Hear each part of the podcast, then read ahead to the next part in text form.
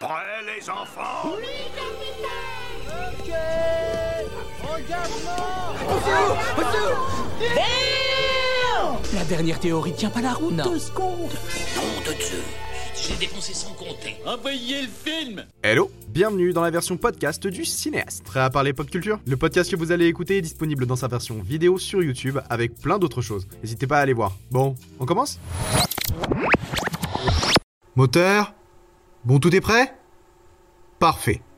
1973. En plus d'être en quelque sorte le zéro absolu, elle est aussi marquée par une visite un peu étrange. Avec des films et des séries en tout genre, les scénaristes ont donné leur maximum pour notre plus grand plaisir. Cette année-là, on a eu le droit au début d'une longue histoire, à un robot détraqué et à des soldats pas futés. Préparez-vous, la séance va bientôt commencer.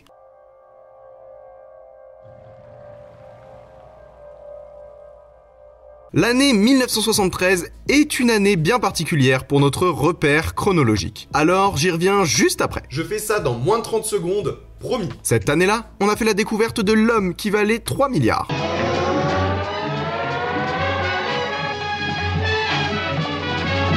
Des débuts de Kojak.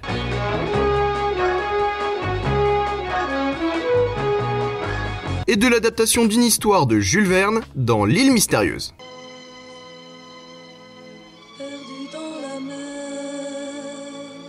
Mais la grande série devenue classique qui a fait son apparition cette année-là, nous en parlons à chaque projection. Car oui, aujourd'hui nous plaçons notre repère chronologique sur le zéro et parlons des débuts du feuilleton, les feux de l'amour.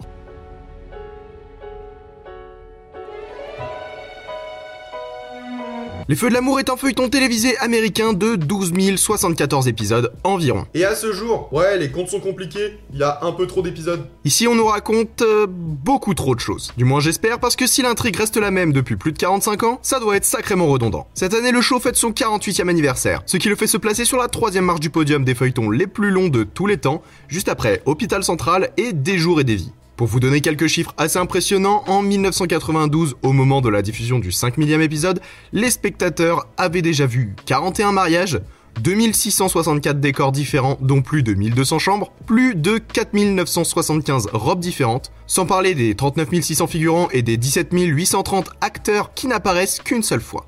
Aujourd'hui, nous sommes à plus du double d'épisodes, alors je vous laisse faire le calcul, mais en gros, ça fait énormément de travail. Faut savoir que certains acteurs et actrices très célèbres ont fait leur début de carrière dans les feux de l'amour. On peut citer par exemple Tom Selleck, Eva Longoria, David Hasselhoff ou le regretté Paul Walker par exemple. Et on n'oublie pas Chimarmour chez nous, ce feuilleton est considéré comme un pionnier de la télévision, présent depuis presque toujours sur nos écrans. Il continue de faire vibrer ceux qui le suivent régulièrement. Et étonnamment, les audiences sont loin d'être mauvaises. Elle a longtemps rythmé les journées de nombreux téléspectateurs qui ne se lassent pas de voir Victor Newman et compagnie vivre leur vie. Il a récemment été annoncé que son récit serait renouvelé pour encore 4 saisons, ce qui signifie que nous pourrons fêter avec elle son 50e anniversaire le 26 mars 2023. Allez, on met tous un rappel sur nos téléphones et on s'organise pour fêter ça. 1973, c'est aussi la diffusion de la 7 saison de Manix.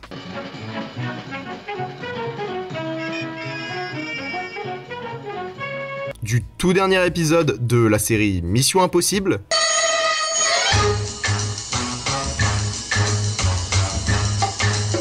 Et de même pour la série Bonanza.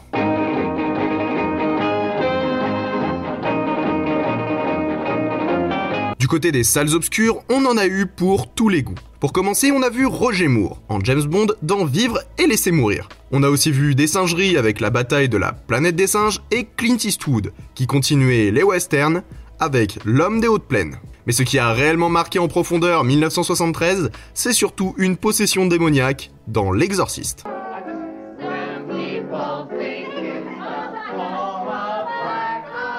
L'Exorciste est un film d'horreur américain, adapté du roman éponyme de William Peter Blatty, lui-même inspiré de véritables exorcismes. On nous raconte l'histoire d'une petite fille qui se retrouve possédée par un démon, c'est alors que survient deux hommes venus tenter d'exorciser la jeune fille. Le film L'Exorciste est l'une des œuvres horrifiques les plus rentables de tous les temps. De nos jours, il est considéré comme un grand classique du cinéma d'horreur tout autour du globe. Pourtant, lors de sa production, le film semblait très mal barré. Réalisé par William Friedkin, le film est passé par les mains de plusieurs grands noms du cinéma avant de se retrouver en sa possession.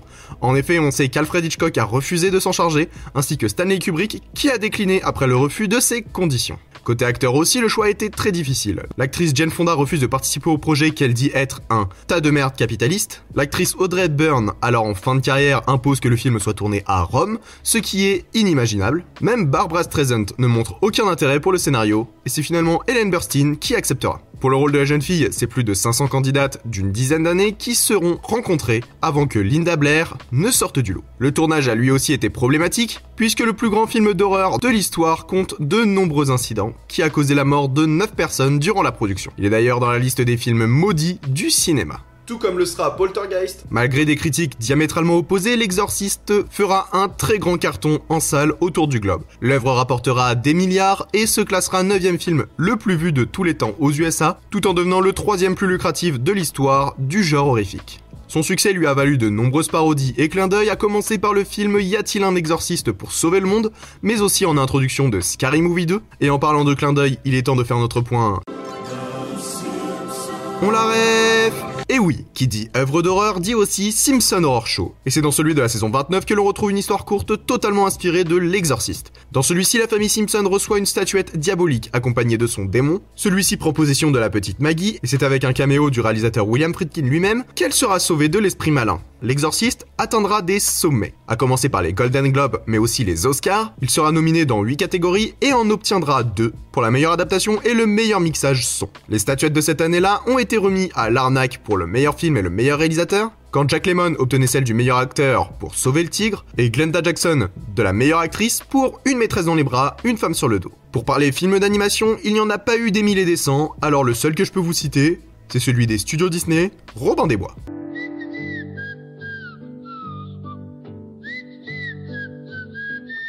En 1973, on a aussi vu Bruce Lee dans Opération Dragon. Robert Redford et Barbara Streisand partageaient l'affiche de Nos plus belles années, tout comme Jean Gabin et Alain Delon dans Deux hommes dans la ville. En francophonie, on a vu De Funès avec une sacrée barbe dans les aventures de Rabbi Jacob, ainsi qu'une belle bande de bras cassés dans Mais où est donc la 7ème compagnie? Et Jean-Paul Belmondo était le magnifique. En outre, Martin Scorsese signait Mean Street, George Lucas sortait American Graffiti et François Truffaut dévoilait La Nuit américaine. Et cette année-là, on a vu un film assez méconnu mais qui a tout de même une certaine importance, Monde Ouest.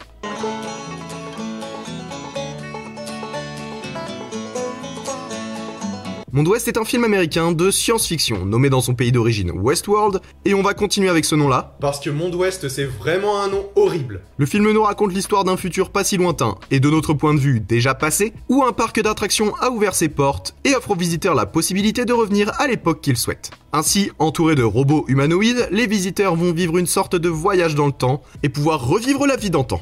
En fait, c'est la version premium du Puy du Fou. Cependant, lorsque deux hommes d'affaires décident de prendre du bon temps au Far West, le centre de contrôle du parc va perdre le contrôle et les machines vont commencer à se soulever. En tant que film, Westworld est assez méconnu. Pourtant, son histoire et son principe sont revenus sur le devant des écrans grâce à notamment la série éponyme créée par HBO en 2016. Eh, j'ai déjà fait cette année-là en vidéo. Allez la voir. De plus, il faut avouer que le film Westworld a été précurseur de bien des œuvres par la suite, et on sait qu'elle a inspiré bon nombre de cinéastes et de comédiens. Tout d'abord, le film a été écrit et réalisé par Michael Crichton, à qui l'on doit les livres et l'adaptation en scénario du film Jurassic Park, mais aussi Le Monde Perdu. Sans oublier qu'il est l'auteur d'un grand nombre de livres traitant de science-fiction et qu'il est le créateur de la série Urgence ce qui est clairement un gage de qualité. Même si le succès du film n'est pas au rendez-vous, son récit et ses acteurs ont énormément marqué. A commencer par le réalisateur et scénariste John Carpenter qui a repris l'aspect indestructible du personnage du cowboy android pour créer Michael Myers le plus grand méchant de slasher.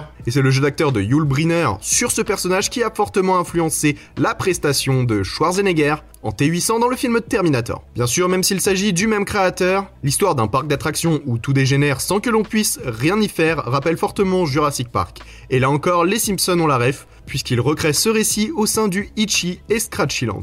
Un soulèvement des machines qui aura le droit à une suite dans un film nommé Future World, ainsi qu'à quelques épisodes dans une série rapidement annulée. Plusieurs projets se sont développés autour d'un remake avec Arnold Schwarzenegger notamment, mais rapidement abandonné là aussi. Aujourd'hui Westworld fait un carton et prépare l'arrivée de sa quatrième saison, et je ne peux que vous la conseillez. C'est intéressant de voir l'évolution de cette histoire quand on sait que son créateur en a eu l'idée pendant un séjour à Disneyland. Et ouais, apparemment le monde des poupées, ça casse le crâne de tout le monde.